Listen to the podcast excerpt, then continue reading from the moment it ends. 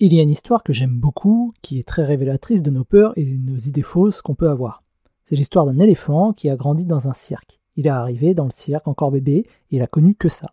Et depuis qu'il est dans ce cirque, après chaque spectacle, on l'attache dans un coin pour qu'il ne s'enfuit pas.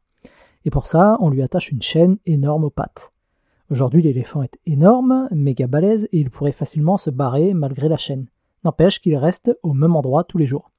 Parce que lorsqu'il était petit, il a essayé de s'enfuir, il a essayé de briser la chaîne, mais à l'époque c'était trop difficile pour lui. Alors il a grandi en assimilant le fait que la chaîne est trop solide pour lui.